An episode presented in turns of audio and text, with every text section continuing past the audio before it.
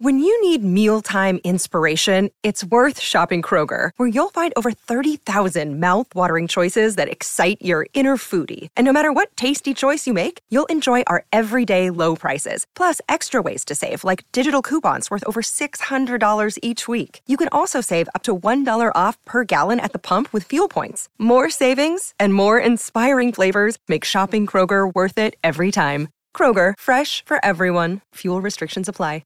Another day is here, and you're ready for it. What to wear? Check. Breakfast, lunch, and dinner? Check. Planning for what's next and how to save for it? That's where Bank of America can help. For your financial to-dos, Bank of America has experts ready to help get you closer to your goals. Get started at one of our local financial centers or twenty-four seven in our mobile banking app. Find a location near you at bankofamerica.com slash talk to us. What would you like the power to do?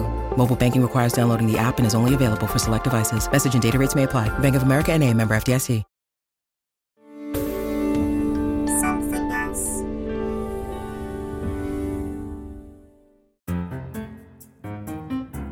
Hello, Susie. How are you today? Very well, thank you. You're looking very bright and breezy. What's your morning routine? What time do you usually wake up? Um, sadly, I don't really wake up. I get woken up uh, quite abruptly by my youngest, who is just a very cheery morning person. Uh, there's a word for that. She's very matutinal. Um, oh, that's to do with the morning. Mat, it is. Mat, matin, as in the French. Yes. That's the origin. It's probably Latin originally. Yes. Mat, mat, matutinal. There's that matins, matinee. Matinees were originally in the morning, so it's all related. Matutinal. Yes. Anyway, this is one of your children? One of my children. My youngest. How long have you got in all? Two. So she wakes me up very early. Uh, oh, gosh, my morning routine just involves lots of caffeine, cold water splashed on the face, um, and packed lunches. I always admired my sister. I have three sisters, and one of them called Hester. Her morning routine began with her waking slowly and then feeling around the bed for her cigarette packet in the dark. How old was she at this point? Eight? She's, no, no, she was grown up by then. And finding the cigarette and getting it to the mouth. And then the first light that she would see would be from the match. Oh, that would wake her up. She'd light the end of the cigarette, blow out the match, and slowly watch the glow of the cigarette. And that would wake her. And then she'd feel back into the cigarette case for her contact lenses, which she kept in the cigarette packet. And then in the dark, from the glow of the cigarette, she tried to insert. Oh, my goodness. Yeah, and I always thought that that's the way to live and to start the day. But sadly, uh, she died age sixty-one. Oh. So it was not a good idea to smoke cigarettes. No. Fun as it was when I was a child, because uh, she was older than me, uh, watching her waking up and doing this routine with the cigarettes.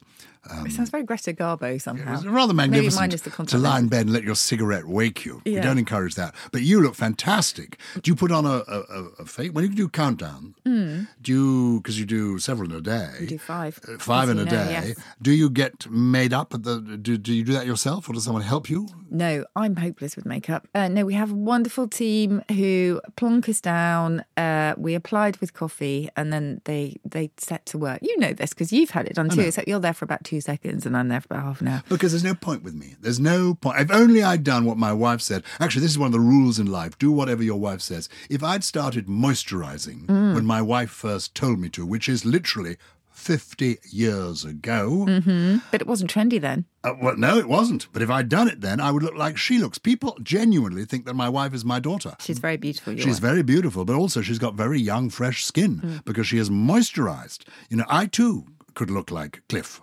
Um, you know, but I don't. Uh, I've got funny old leathery skin and my hair's all gone, but what can we do? Anyway, the point is... This we're is, on radio, so it's We're on radio. Fine. This is Susie Dent. We're on better place than radio. We are on podcast. Oh, that's true. We, that's true. We are in your ear uh, with our amusing podcast, we hope, called... Something Rhymes With Purple. Something Rhymes With Purple. We're still getting used to this, aren't we? We are getting used to it. I mean, uh, in some ways, I think of it as being called If Words Could Talk, because when I talk to you, I feel words could talk. Mm. Because you delve into the secrets of words. And today, on our podcast, we want to talk a bit about jargon. Yes.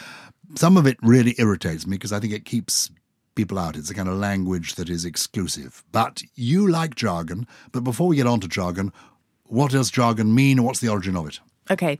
Jargon is uh, another thing that came over, the word at least, uh, with the Normans after ten sixty-six. It was spelt jargon, J A R G O U N. And it's got actually really lovely meaning, what it did then. It's the chattering of birds. Oh, of the jargon. Yes, and it makes total sense because bird to bird, they understand each other perfectly. We can't understand it. And as you say, that is the whole point of jargon. It unites, but it also excludes. And so it's a double-edged sword, but um, it gets a really bad rap, jargon, and I rather like it. I'll explain. You do explain. I mean, why, why do you like why do you like jargon? Because what, what annoys me about jargon is I go into a place and I hear people talking, for example, in acronyms. Mm-hmm. You know, the the E T O, the F S M, you know, and they, oh, I'm lost here. Mm-hmm. They're talking their language and they're doing it deliberately to keep me out. As you say, the language of birds, jarg- jargon. Jargon. Uh, and I find that unattractive. Mm. But you... You like it, rather like the criminal underworld where they had a kind of slang that they all spoke to one another. That you think is yes, interesting. Yes, Cockney rhyming slang started as jargon um, because it was uh, basically a secret code amongst the costermongers in London two hundred, three hundred years ago. And it was designed to keep the authorities out. If there was some sort of shady dealings going on, they could, um, you know, speak in their wonderful, joking, colourful patter um, and, uh, and get away with it. But obviously it was uniting as well. It was fun. It was a game. It was wordplay. Uh, and there's so many examples of this up and down the land. Can I just give you a few Cockney rhyming slang ones, just to oh, test you, test you if you know? Oh, I probably won't. But quite exciting. It. The other day, I was hosting the Oldie of the Year Awards. Mm-hmm. Uh, you're about the only person under eighty that I know, and winning this was Lionel Blair. Oh, remember Lionel yes, Blair? I do. He's still with us. He's aged ninety, and we gave him the prize because he's got snap in his celery. Fantastic. And he told me some amazing stories, Lionel Blair. Lionel Blair was in a movie in nineteen fifty. Can you imagine that long ago? nineteen fifty, he was in a movie with, wait for it, Errol Flynn's wife. Wow. And Errol Flynn's wife and he got on rather well. So he, I think he had a bit of the hots for Errol Flynn's wife. And Errol Flynn, I don't think, was very amused that young Lionel Blair was coming in on the scene. Anyway, they went to a bullfight together. Mm-mm. And guess who was at the bullfight? Hmm. Ernest Hemingway. Oh, he loved his bullfights. But picture Lionel Blair and Ernest Hemingway. It's just too fantastic. And Errol Flynn, what a trio. Can you imagine? Yes. Um, anyway, l- the point is Lionel Blair is in the dictionary because yeah. flares, flares, your Lionel Blairs. Your Lionels. Yeah. What are Alan Wickers? Knickers. They are. I don't um, think people get that reference anymore, no. would they? Alan no. Wicker was a television presenter, news reporter, uh, and people... Apples and pears? Stairs. Very good. Artful dodger? Codger? Lodger. Oh, lodger. Baked bean? Has been. No, baked bean.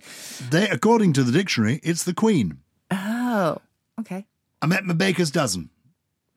Cousin? Correct. Uh, oh, God. Oh, she's a lot of Barney Rubble. Trouble. That's right. Meet you down at the battle cruiser? Boozer. Well done. Bees and honey?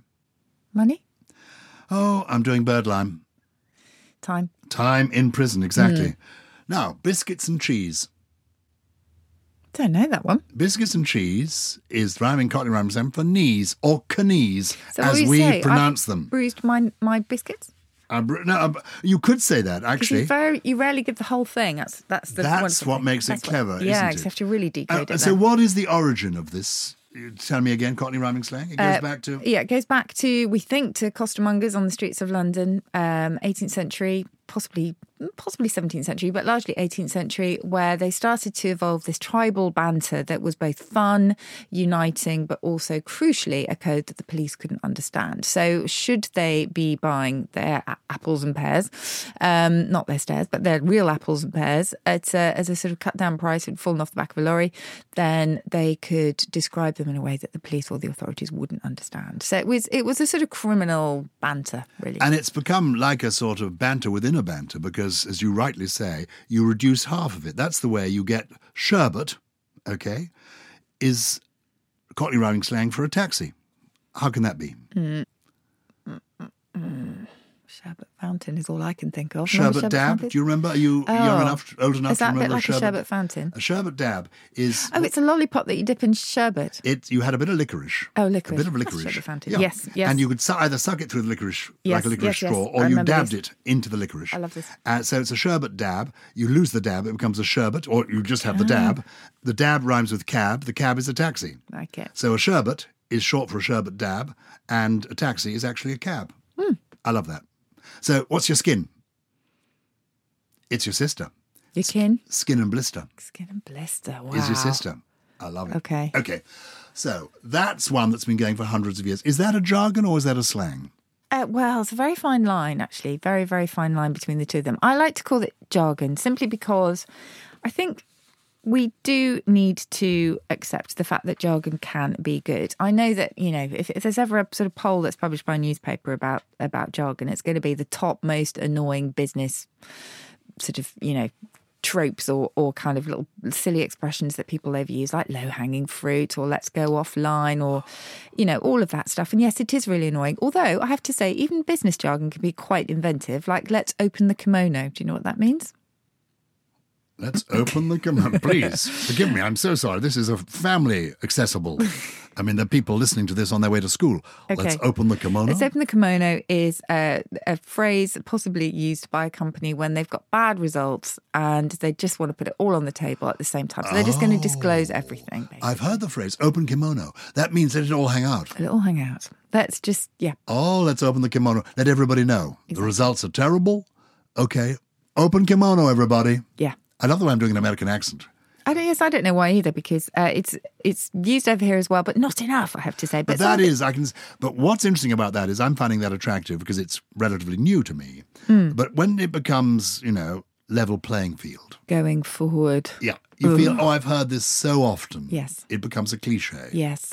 Yes, and a lot of jargon is cliche. So I'm not denying that kind of jargon. I absolutely not. Um, I would just say it probably started off uh, with good intentions. Again, it was a sort of way of not necessarily trying to sound clever, but a way of kind of being part of the group. And, you know, since since English began, people have tried to be part of the group. They have tried to speak in a certain way in order to be cool or in order to be included. And you were talking about people speaking in acronyms. I'm not entirely sure it was in order to sort of get one over you. Most of the time, if you think about um, the fire service, for example, lots of acronyms there, but they all mean something. They're give quick. Me, can you give me an example? I actually can't at the moment um, because they don't mean anything to me at all. But firewoman fire, to firewoman, uh, fire officer to fire officer, it means something, it's quick, and they know what they're doing. And, of course, speed is of the essence there. So it's not always a bad thing. Um, is I it true, incidentally, you may not know this, but somebody may, and they can let us know somehow, that air traffic controllers all speak in English? Probably. Because, except maybe in France. Mm-hmm. I think maybe that's... No, I think it is really? true. I think around the world they all speak in English except over France. The French air traffic controllers won't speak English. But I've heard the way some of these people speak English, and it's incomprehensible. And I'm always terrified when I'm flying in certain parts of the world where I know English is not their second... If, oh, okay. Not their first or their second, or mm. possibly even their third language, to think that they're trying to do air traffic control. Uh, it it's quite frightens me. But think of their safety record. Yeah, um, I agree. But yes, that may well be true. Um, and air traffic controllers actually have their own patois as well, their own jargon. Do you ever wonder how celebrities order food? Like, is Sarah Paulson a Diet Coke or a regular Coke girlie? Some peasant Coke? No. Or how does Sofia Vergara order a pizza? No, no, no tomatoes. I cannot eat tomatoes. No tomatoes? Yes. Are you killed mushrooms? Not really. Okay. If these are the details you need, and I know you do, I have the podcast for you.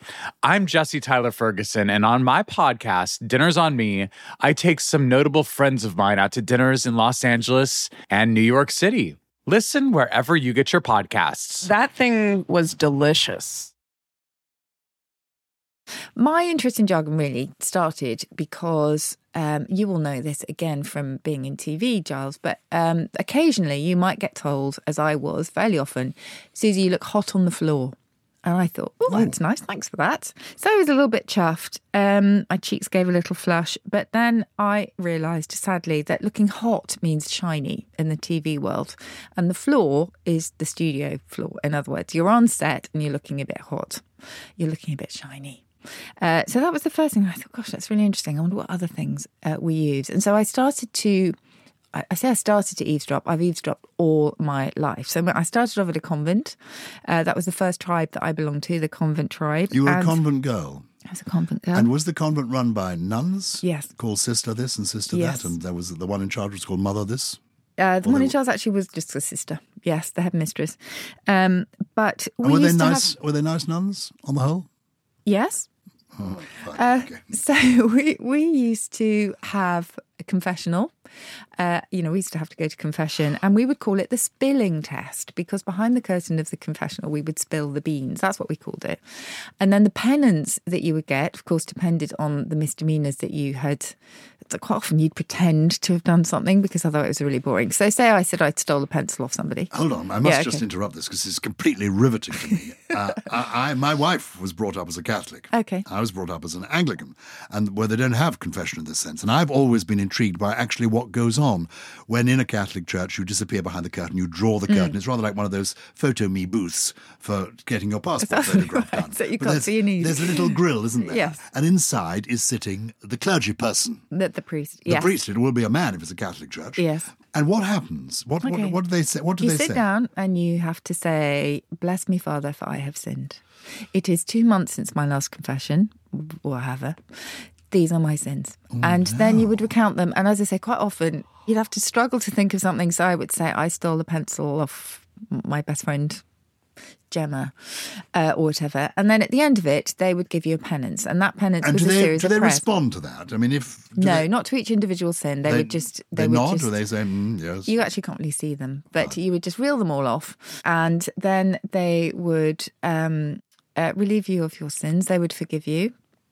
And then you're given a penance, which is part of the pardon. And, and what to go back to jargon then. So if I had three Hail Marys to do, um, which would be quite a short penance. So and Hail Mary is, is a prayer. Hail Mary is a prayer. Hail Mary, full of grace. Lord, yes.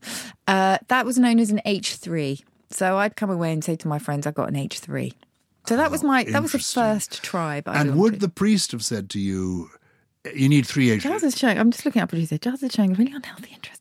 No, no, but I'm, I've always been fascinated because it's, okay. it's like Freemasonry. It's a world that yes. many of us... Oh, Freemason, yes, I looked at that. We'll come on to that. Yes. But the, the point is, it's a world that a lot of us, you, you take it for granted because you as a girl went to mm. confessional. I never went to it. I've seen I've seen the confessional box. I've never known what goes on inside. So I'm particularly intrigued. Mm. So he says three H Ms to you, or does he say three? He just Hail- say three Hail Marys, four Lord's Prayers, for example. I, that, that would have been for something pretty hefty. And then you'd go and sit in the church and you would say those prayers, and then you were cleansed. Absolved. Well done. Mm. Well, it's actually quite a nice system because it lifts mm. the burden and you can start again with a clean slate. Yes. Look, it's worked. I don't do it anymore, I have to say. But it has worked for millions of people yes. for two thousand years, so let us not knock it. Absolutely. Who haven't tried it. No, that's very so, true. But the oh, nuns... You could, get the, you could get the full rosary as well. Well what's I the can't full, even remember the, what the full the rosary full was. Rosary. That was, I would call that the full Rosie Lee. Uh, and... I can't even remember what was the full rosary, but that again would be for something fairly sizable in terms of... The full rosary, because a rosary is also an object, isn't it? It's it is. A, so it's you, a series of beads on a... You would take the beads and you would hold each individual bead, say a prayer for each bead. But that was for the biggest transgressions, I would say, the full Rosie Lee. So when you were a little girl, we're talking about primary school age. Yes. You were introduced to the jargon yes, of the confessional. How I was. Well, at least it wasn't... I don't think anybody else used it, but the, but we did. The girls used it. You made your own jargon. We made our own. And that's key because, again, it was uniting. And I've belonged to lots of different communities since then. I've belonged to the cycling community, um, who anyone who's a cyclist or indeed a runner will know the meaning of the phrase, "I've bonked." Uh, that simply means you've completely hit the wall in a really bad way. So you have absolutely no energy left. You, you, all your, I can't remember the physiological reason behind this, but all your reserves have gone, and you absolutely have to avoid that at all costs. Um, and of course, lexicographers have have um, their own phrases. Doctors famously have their own phrases, from V I P, very intoxicated person, um, to um, what else do they have? Just trying to think. Doctors have so many, and again, a lot of them are acronyms. Um, I'm reminded of the computer one, the one in the computing world in the office, which is picnic, problem in chair, not in computer. In other words, it's the person doing the complaining that's got the problem, not the technology. Um, so wherever you look, where, whichever world you enter, there will be a jargon, a little dialect that is incredibly important within that community and that others don't understand. And we're so busy lobbing these languages over the heads of others that we don't tune in. And when you do tune in, it's just fascinating. Do we advise people to use jargon, or do we say to them, please avoid jargon on the whole? Well, it depends. I think if it's meaningless and uh, and has become a cliche, then try and be a little bit more inventive. But um, but I would just say tune into it a little bit more. Ask your builder. I had a great time with a set of builders asking for their jargon. I bet um, you did. if you if you arrived saying, yeah, I'm, I'm totally bonked, they were very confused. That's the problem, um, isn't it? That, yes, that is the pro- well, that is the problem if you are deliberately um, obfuscating, as they say. But um, th- th- a wonderful plasterer called Luke um, helped me out, actually. And he told me that spirit level is called a Gary, because that's Gary Neville, spirit level. Um, Michael Barrymore um, is a room that's going to be painted all white. I can't do my Barrymore. Oh, very good. Um, spreading the fat on the Lionel. If I was to say that to you, I've got, if I was to say, I've got builders in this week, spreading the fat on the Lionel. Not Lionel Blair this no, time. No, Lionel Ritchie? Yes. Spreading the fat is plastering. And uh, Lionel Ritchie, it's not rhyming slang, but the Lionel is the ceiling because of the Lionel Ritchie song, Dancing on the Ceiling. So they call it the Lionel, which I love. Very love, love, good. Love. Uh, they have a snotter, which is something that gets stuck, that shouldn't be there in plaster or wet paint. They they have this huge tribal lexicon, which I which I do love. And as I say, I would recommend anybody to start tuning in. Twitchers, bird watchers, oh, theirs is amazing. So the point is any group of people yeah. has a language of their own, the jargon, so that they can communicate more comfortably with one another. Yes, and, and they can have fun and, you know. And in a way, your way of getting into that group is to pick up on that jargon, to understand it and to use it um, gently at first, but then with growing confidence and maybe add to it, come up with your own. Yes, add to it. I mean, I think if you're not part of the group, obviously tread carefully because it's like parents trying to speak in teen slang. It will just sound ridiculous. But I think just sort of learning a little bit about it and asking and enjoying it because yeah. it's, you know. Because I, I occasionally try to do that, you know, and it's like, it is dad dancing, isn't it? I mean, it is. I know, guess it's the same. It's the same thing. Yeah. But yeah. then please explain this to me. I hear this word everywhere. It's now being used in advertisements. My children are using it. My grandchildren are using it. But I haven't actually understood it completely. Unicorn. The new oh. use of the word unicorn. Mm. Is it a kind of jargon word? It's not really, no. I think that's just sort of slang. Unicorn just means sort of pretty and often quite pink and sort of multicoloured.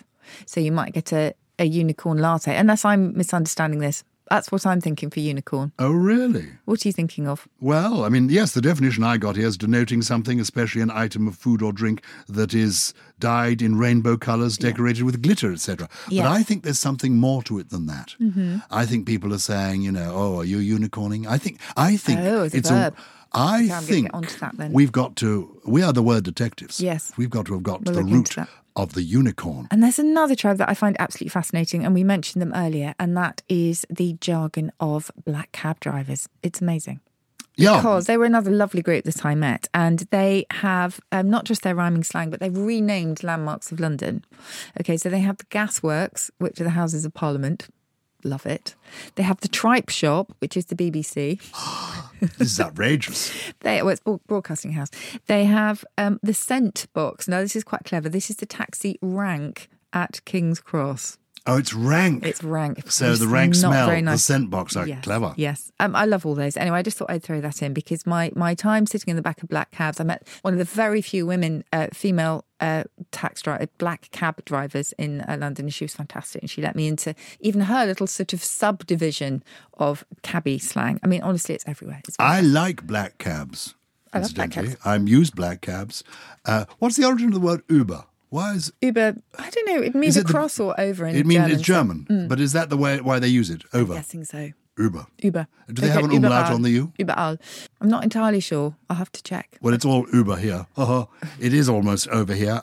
It's time for your trio because this is a self-improving podcast. The idea is that pays to increase your word power, and thanks to Susie, we can all have bigger, better, more beautiful vocabularies. Is trio a chocolate bar as well? I feel it should be. Three mm. fingers of chocolate goodness. Sounds good to me. Let's have a trio. And I'm sure yours will sound good to us. What have we got today? Okay, not no particularly unifying theme for these three. They're just they're just words that I love. Um, okay, the first one, you were definitely not this, Giles. So I think you are now a teetotal, if I'm right. But cram-bazzled. Cram. Cram-bazzled. Basil. That is a word that means prematurely aged from drinking too much. Oh. It's good, isn't it? I just love the sound of it. You can see them when they walk into the room, those faces. It's usually, it's usually men. They've all got red and the nose is sort of bulbous and slightly... Oh, yes, of... there's a word for that kind of nose as well. It's called a grog blossom. There's kind of red veins on the nose. A grog blossom. Grog blossom. But if you're cram-bazzled, that means that you've you've taken you've you've you got old before your time because yeah. you've been you've been partying too. And what's hard. The origin? Cram and basil? It's uh, who knows. I think again, born of its sound is a dialect word. I picked it up from an old glossary. I think from Norfolk. I just love it. Cram basiled. Cram basiled. Um, the second one is um, an imaginary illness. So you might find this useful after a summer holiday when you just don't really feel like going back to, to work, or indeed after the Christmas break, whatever. It's called a humdudgeon. Humdudgeon. Humdudgeon. And dudgeon is spelt? D U D G E O N. A humdudgeon, all one word. As in high dudgeon, yes. Um, I As don't in actually... Neil Dudgeon, the marvellous actor who took over from John Nettles in Midsummer Murders. Oh, I don't know him. Okay. Yeah, you don't know Midsummer Murders. It's not no, your generation. Not really. Okay. But people like me, we love... We love Midsummer Murders. Mm-hmm. I mean, frankly, that's the sort of person I am. If you like Midsummer Murders, well, then we'll get on very well indeed. Curiously uh, enough, like, with my job, I don't really watch daytime T V, um, not, which is a bit I, odd. I'd be honest, the only reason I watch it is because uh, to hear my voice on the commercials. Because on daytime television, I do some of the voiceovers.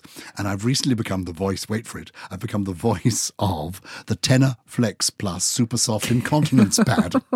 I knew you were going to say something like that. And they told me that my voice was exactly right for the product. And I thought, this is irresistible.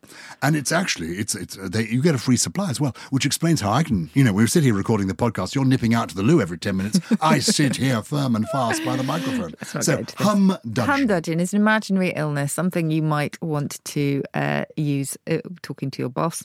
And the third one is, it's not really, everyone knows this word, it's not really one to learn, but I love the history of it. So I'm going to throw in a word origin here, and that is panic. And panic goes back to the god Pan. As in, well, the sort of mischievous sprite, really. Panic, Pan. As in I'm having a panic attack. Yes. P A N I C, simple as that. P A N I C, and that is because he was um, a deity, if you like, wasn't he? And he used to hide in the woods, according to legend, and make mysterious noises that would frighten travellers as they passed by. And he would throw everyone into a panic. So it all goes back to Pan. We got Pan. So I really like that one. So there you go, panic, humdudgeon and cram basiled. Three fabulous words from the fabulous Susie Dent. I- I've always wanted to play Captain Hook in Peter Pan, mm. speaking of Pan, because I imagine Peter Pan, it's the same god Pan, isn't it? And he Probably looks is. like him, the boy. I- I've never been offered either Peter Pan or Captain Hook, but uh, you, I could imagine, would be a wonderful Wendy. Wendy, word made up by J. M. Barrie. That's what you were going to say. I was going to. Is that yes. correct? No, it's one, or is that an urban it. myth? No, no, I think he did invent so it. So anybody out there called Wendy is called Wendy because of Peter Pan, first produced in nineteen oh four. Was it? Wow. I know that because it was a great year for the theatre. The Cherry Orchard by Chekhov also appeared in nineteen oh four. Mm. I love that. Anybody called Wendy, it's because of Peter Pan. Anybody called Hayley mm. is because of the actress Hayley Mills, uh-huh. who is happens to be a friend of mine and a really lovely person. She's a friend and a neighbour of mine. And it's a family name of hers. And because she was a film star in the nineteen sixties, got an Oscar, people began calling their children Hayley. So, interesting. Anyway, if you have enjoyed listening to us, you please review us, spread the word, tell people, you know, however you get your, your podcast, however you get access to it, spread the word there, because it's fun for us doing this, and I hope it's fun for you. And it's actually, it's an edu- you are an education. No, well, it's an ongoing escapade of nerdiness. That's that's that's what I'm on. It's a, it's a, a lifelong adventure of geekery and nerdiness, and um, I'm just really pleased if people find them remotely interesting. And the origin of geekiness and nerdery will be explored the next time we gather for Something Rhymes With Purple. Something Rhymes With Purple is a Something Else production. It was produced by Paul Smith with additional production from Russell Finch, Steve Ackerman, and Josh Gibbs.